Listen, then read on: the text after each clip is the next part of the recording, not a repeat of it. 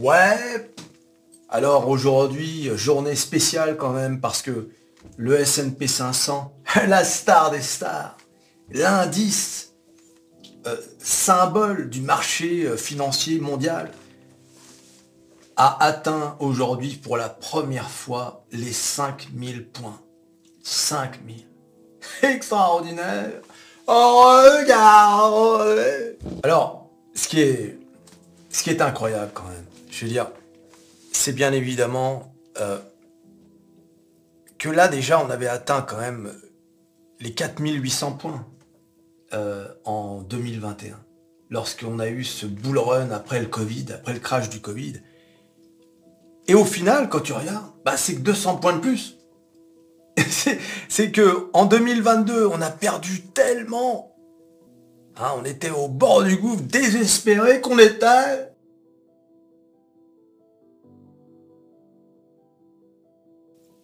Et ensuite, ce truc de malade, hein, je vais vous dire, hein, les corrections là, cette correction là et cette correction là, c'est presque par politesse.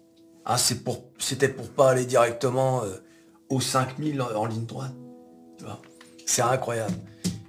Et donc, on se dit forcément euh, jusqu'où peut aller le marché? Parce que, vous savez, euh, beaucoup de gens se disent, ouais, le marché est super haut, notamment sur les valeurs qui concernent l'intelligence artificielle. Mais le problème, c'est que vous voyez bien là, par exemple, qu'est-ce qui a fait que le marché a chuté là? Deux choses. L'inflation. Donc là, on est euh, début janvier 2022.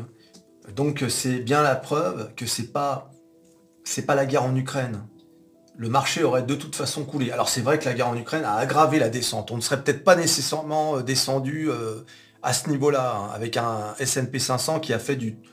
Combien on est descendu?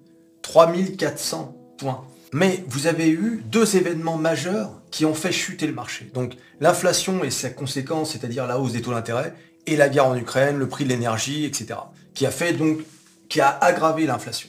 Et puis, à un moment donné, bah, la guerre en Ukraine s'est tassée, l'inflation a baissé, et ben le, marché a repris. Ce que je veux dire par là, c'est que quand le marché monte très haut, comme c'était le cas ici, bah, il lui faut une raison de baisser. Hein, regarde. Si on prend un peu d'histoire, un peu d'historique, euh, à chaque fois, il y a eu des raisons. Donc là, bien sûr, c'est le Covid, hein, cette grosse correction. Mais regarde, si tu traces une ligne sans euh, faire attention aux corrections, euh, voilà, tu vois, donc, euh, ok, on corrige, on corrige, nanana, et puis finalement, on arrive à 7000 points. Je veux dire par là, pour ceux qui disent, ah, ben le marché est trop haut, le marché va baisser, oui, il risque de corriger. Mais pour aller encore plus haut qu'aujourd'hui, encore plus haut que 5000, en fait, il faut au marché une bonne raison de baisser. Une bonne raison, par exemple, de revenir, par exemple, à, je sais pas, moi, 4000 points, par exemple. Il faut une raison. Euh, au pire, sans raison, qu'est-ce que peut faire le marché si vraiment il sent qu'il est monté euh, quand même, euh, waouh, on est monté un peu haut quand même. Hein.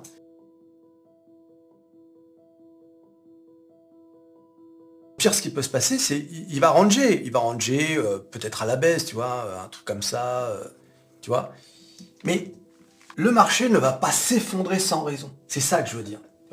Donc, ceux qui disent Ah, on va pas rentrer là, c'est trop haut, 5000 points, c'est ridicule. Bah oui, mais bon, euh, à un moment donné, il faut bien rentrer. Alors, c'est vrai qu'il s'est monté vachement haut, hein, regardez. Hein. D'ailleurs, si tu regardes un peu, c'est un peu la même ampleur que celui-ci. Hein. C'est même euh, plus, euh, plus raide, la pente. Donc effectivement, la correction, en plus les 5000, c'est vrai que c'est une valeur symbolique. Donc il peut y avoir une correction, retour à 4007, 4008, etc. Tu vois. C'est possible, bien sûr. Mais encore une fois, s'il se passe rien, en plus, l'économie américaine va mieux. Et il risque d'y avoir un pivot. Euh, alors, en mars, c'est sûr que c'est non. En mai, a priori, c'est non également. Mais, donc, on pourrait avoir un pivot peut-être en septembre, peu importe. Mais en 2024, on va dire. Ça veut dire que des, centaines, voire des milliers d'entreprises vont avoir, avoir, accès à de l'argent pas cher pour, pour investir. Et donc, ça va euh, encore plus booster l'économie et donc les revenus, les bénéfices, etc. de certaines compagnies. Mais tu vois bien que là, on est parti pour aller vers de nouveaux sommets. C'est toujours la même chose. Hein, euh, il faut regarder bon, bah, l'histoire. On monte ici, on est à 1500 points. On redescend à 800 points. On remonte à 1500. On redescend à 700, voire 600 points, 600, ouais, enfin 700 points, on va dire. Et ensuite, voilà, correction, correction, correction, et puis euh, là, euh, grosse correction.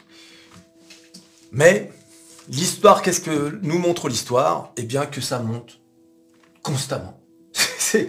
Alors attention, il n'y a, pas de croissance éternelle, encore que on n'en sait rien finalement. on ne sera pas là pour le voir. On est rentré dans une nouvelle ère. Attention, l'ère de l'intelligence artificielle. Et ce qu'on voit aujourd'hui, c'est rien, c'est les balbutiements. C'est l'équivalent d'Internet euh, d'il y a plus de 20 ans.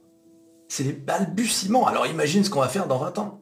Ah, tu auras des robots qui vont te faire des crêpes. En te demandant, euh, alors, euh, comment s'est passé la soirée d'hier? Bon bah écoute, mais si on regarde sur l'histoire, eh bien, on pourrait presque avoir un truc du style, vers, vers les 6000, quoi. Enfin, je veux dire, 6000, c'est là, hein, 6000. Tu vois, c'est pas farfelu hein, d'aller vers les 6000. Alors pas en ligne droite, hein, ça m'étonnerait. Hein. C'est même pas ça m'étonnerait, c'est sûr et certain d'ailleurs. Je sais pas pourquoi j'ai dit ça m'étonnerait. Euh, tu vois, les 6000, les 6000 points euh, à partir d'aujourd'hui, tu sais, ce n'est que 23%. 23%. Quand tu regardes ce qu'a pris euh, le S&P 500 en 2023, le S&P 500 a pris plus de 30%. Donc on pourrait avoir du 6000 points le S&P 500 en 2024. Voilà, bon, en tout cas, c'était une petite vidéo pour, euh, pour célébrer un peu ces 5000 points qui sont quand même extraordinaires et qui, bien évidemment, célèbrent également Métamorphose 47, la chaîne la plus bullish de France, qui disait que l'année 2023 serait l'année de... le bien sûr. Voilà un peu. Alors, Bien sûr, 5000 points, le S&P 500, on ne peut s'empêcher d'avoir une petite pensée, bien sûr, pour les OMA, nos amis les OMA. Les pauvres, c'est dur pour eux en ce moment. Hein. Avec la saison des résultats, les entreprises qui euh, explosent. Heureusement, il reste quand même quelques saucisses. Hein, on va pas en parler, on va pas gâcher la, vidéo avec les saucisses. Bravo à ceux qui sont sur les marchés. Euh, pour ceux qui n'y sont pas, vous inquiétez pas, hein, je vois beaucoup de messages là depuis quelques jours de gens qui regrettent. Ah, ça m'énerve, j'aurais dû rentrer sur Meta, j'aurais dû rentrer sur Nvidia, etc. Tu sais, euh, je suis maintenant euh, depuis assez longtemps à la bourse pour savoir que des opportunités, il y en a toujours. Toujours. Euh, ceux qui ont loupé l'opportunité, par exemple, du Covid, eh ben regarde, à peine deux ans après, bing, nouvelle opportunité le marché s'effondre de 30%. 30 à 40%.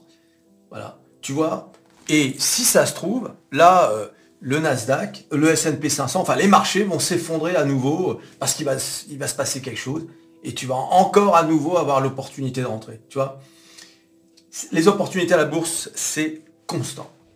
Voilà. Tu t'abonnes, tu likes, tu partages, tu cliques, cliques, cliques sur à peu près tout ce qui peut être cliqué le S&P 500, la star des stars, et même peut-être le Nasdaq, toujours à faire des chaînes. Et on se revoit à la prochaine vidéo. Allez, salut